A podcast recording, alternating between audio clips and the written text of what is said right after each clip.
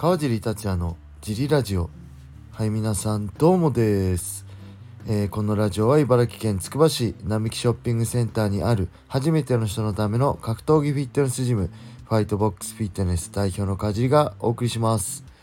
はいというわけで今日もよろしくお願いします。今日は一人です。えーあ、えー小林さんですが本日月曜日の、えー後半18時のレディースフィットネスクラスからまた復活してくれます。前半は16時から小野田さんが16時から17時半まで来てくれます。ちょっと変則的です。よろしくお願いします。はいそんなわけで昨日はね月曜日はあ結構まあ解説とかであの疲れてたんで朝早かったんでしっかり寝ましたね。えー9時半には寝て21時半には寝て7時半まで寝てたんで10時間ぐらい爆睡しました。はい。でその後はえージムに行って全身筋トレしてベンチプレススクワット、えー荷重懸垂あと腕もやりましたね。2頭3頭あと三角筋。全身とりあえずやってでジムの周りを30分走ってでだいぶ疲れてたんでサウナに行きました。久しぶりにサウナ行って、えーサウナ20分水風呂、えー15分水風呂12分水風呂の3セットやりましたね。はいかなり気持ちよかったです。疲れも取れてすっきりしました。で午後は何やってたかな？ああれ見ましたよ。UFC も見ました。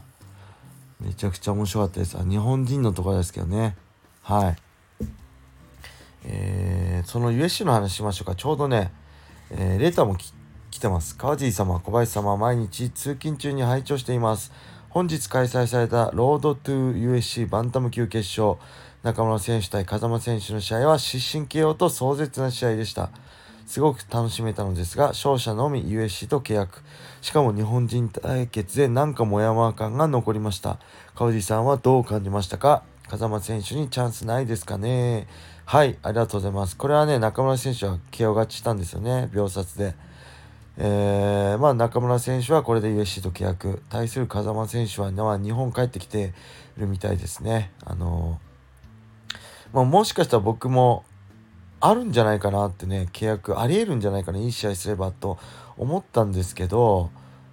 まあ秒殺負けだったので今回ちょっと残念だけど契約はなかったのかもしれませんね。まあただうんここもくじけずにコツコツ続けていればまたね人生格闘人生続けていれば1回じゃないんでねチャンスって。あのー僕も何回かチャンスが来てるんでそのチャンスをしっかりつ掴み取ればいいんじゃないかなと思います。ただそのチャンスも本当に頑張ってる人だったりそのチャンスを掴み取るためには常にえーねいいコンディションでいるしかない。練習オファーない。試合決まってないから練習してないとか試合決まってないからね。体ブヨブヨだとかだ。とチャンスはつかめないんでまあ常に練習してコンディション高めておけばもう一度チャンス来るんじゃないかなと思います。はい。それではちょっとその USC について話しましょうか。ちょうどいいレタもらったのでまずね、えープレリム第1試合平選手対アギラーね。えーアギラー選手ギロチンが得意なんですよね。でいきなりカーフキックでバランス崩して、えー崩された平選手はタックルいったとこ左手でギロチン取りましたね。ただあのまあれはね左手で取ってこうアギラーは右足をねどうに負けずに平選手足で挟んでましたよね。あれだと決まらないんですよね。あの左手でギロチンを取ったら右足は左足は掴まれててもいいんですけど右足は胴に巻きつけないと決まらないんであれはしっかり平選手ギロチン対策がバッチリだったなっていう感じでした。はい。で見事な一本でしたね十字で、えーでも平選手をね見るとやっぱあの思い切りの良さですよね。決める力もそうですけど。やっぱり自分をね信じて踏み込むことができるってとこがこの若さだったり負けてないところの強みだと思うのでこれからもどんどんねいってほしい。13勝0敗。そして USC3 連勝なかなか3連勝って僕もできなかったしねすごい大変なことですからね。で特にねすごい大事に育てられてるなと思うし対戦相手もねデビューからこう段階を踏んで平選手と同レベルの選手を組まれてるんですごいね素晴らしいキャリアだと思います。これ若い頃からね USC に参戦するメリットでもありますよね。僕なんか年取ってからだからなかなかそうやって時間がなかったんでもういきなり強い相手とかね僕もの望んだし USC もそっちを望んだしっていう形でなかなかこう場に慣れるより先に強豪と当てられたんであの僕はそれで全く問題なかったですけどそういうのもしっかりね慣れるようにあの見合った選手とできるんですごいいいなと思い素晴らしいと思いますね。本人も言ってるようにね、あのー、まあ、このまままずはねランキング入りを狙うようで、まあ、このまましっかりねキャリアをうまく積んでいけば最短で、うん、来年の秋ぐらいにはねタイトルマッチまでいけるんじゃないかなって期待もありますよね。まあ年間3試合だとして今勝ったでしょ今回。で次ランキングに入る戦いをします。で勝ったらランキング15位に以内に入ります。で次はランキング10位に入る試合をします。はい。で、勝ったらランキング10位に入ります。次はトップ5に入る試合をします。で、ランキング入ります。えー、で、トップ5からも、運良ければそこから、えー、タイトルマッチはありますね。最短であと4試合ぐらいで、勝ち続ければ5試合いけば、そこからトップ5からトップまあ、1、2の選手とやってタイトルマッチもあるしトップ5からいきなりタイトルマッチもあるし、まあ、早ければね4試合なんで今年2試合。で来年の初めで4試合目。で来年の夏とか秋口にはいけるんじゃないかなと思うし行ってほしいなと思う。すごい期待しちゃいますね。はい。楽しみです。そしてまあ中村選手とね風間選手はさっき言ったように中村選手は KO で勝ったんですけど逆いきなりねあの風間選手はプレッシャーかけてどっちかっていうと風間選手はね柔術の選手は決めのスタイルなんですけどこの打ち合い助走スタイルでね、あのー、まあ、そんな中で中村選手の、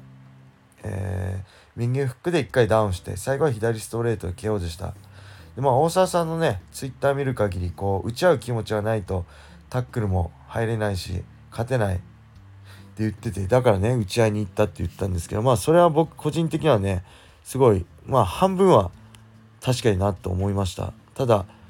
まあ個人的にはねあのー、まあ、打ち合う気持ちは絶対に必要だと思います。もうほんとひよってたら相手にそれ見抜かれちゃうし勝てないし。ただ打ち合う気持ちは必要だけど、まあ、気持ちは必要だけど打ち合う必要はないですね。はい。気持ちは必要だけどそこで本当に打ち合っちゃうと打ち合い得意な唾液は得意なやつにはかなわないんで。まあこの辺ね細かく言うと長くなっちゃうんで今日は言わないですけど、まあ、興味あればレターいただければ話しますけど。うん。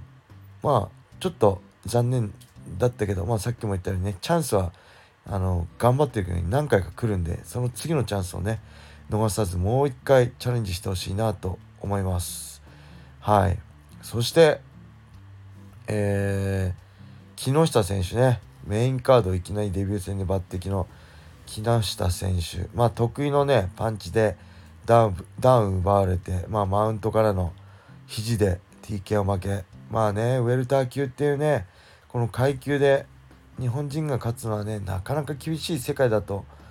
思うんですよね。うんただこう、まあ、木下選手ねずっと大阪でやってて今回ねの試合前に練習環境を変えて佐藤隆選手もいるキルキルクリフキルクリフ FC で、ね、同体格の外国人ファイターたちと練習を始めたんでねこれからその練習を重ねていけばねどんどん良くなると思うし、えー、逆に言えばねこの大阪で自分より大柄なトップファイターなんてねなかなかいない状況でよくここまで強くなれたなって僕は思うしね。ほんと勝負はここからだと思います。同じくあの気持ちさえ嫌い諦めなければねどんどんまたチャンスが来ると思うしまだまだね22歳とかですよね若いし外国人のパワーやタフさに慣れていけば勝負できるんじゃないかなって思いますね。はい。まあ結果は残念でしたけど、まあ本当今後明るい話題がどんどん世界の MMA の中で増えていくんじゃないかなと思いますね。はい。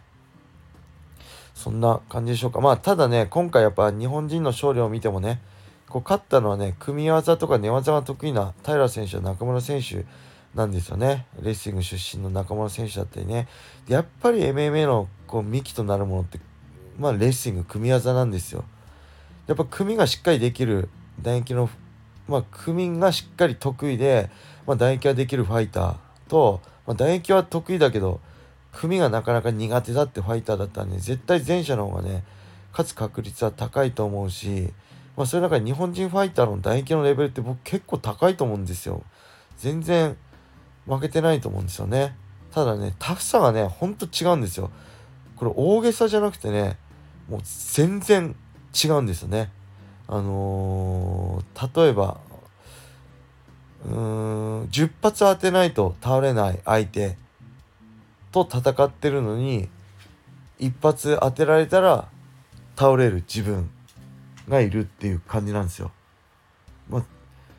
ちょっと大げさかもしれないけど、それは。でそういう中で、打撃戦だけで戦うのってね、やっぱりどんなに打撃が得意でもね、リスクが高いと思うんですよね。だからやっぱ組も、そして打撃もしっかり打ち合える覚悟、打ち合える実力がある中で勝負できれば、僕は世界でも通用すると思うし、今後ね、そういう選手どんどん増えていくと思います。中村選手だったりね、平選手の試合を見てると、もう本当心強いですよ。で、若い子どんどんそういう子増えて、ね、新世代が増えてきてると思うので、20代前半、そして10代のね、これからプロになって、ね、世界に羽ばたく選手たち、本当期待できると思うんでね、これから、まあ、楽しみですね。はい。おじさんはそれを期待しつつ、まあ、今年も今後も MMA、ジャパニーズ MMA、ね、世界の MMA を楽しんでいきたいと思います。はい、そんな感じです。えー、それでは今日はこれで終わりにしたいと思います。皆様、良い一日を。またね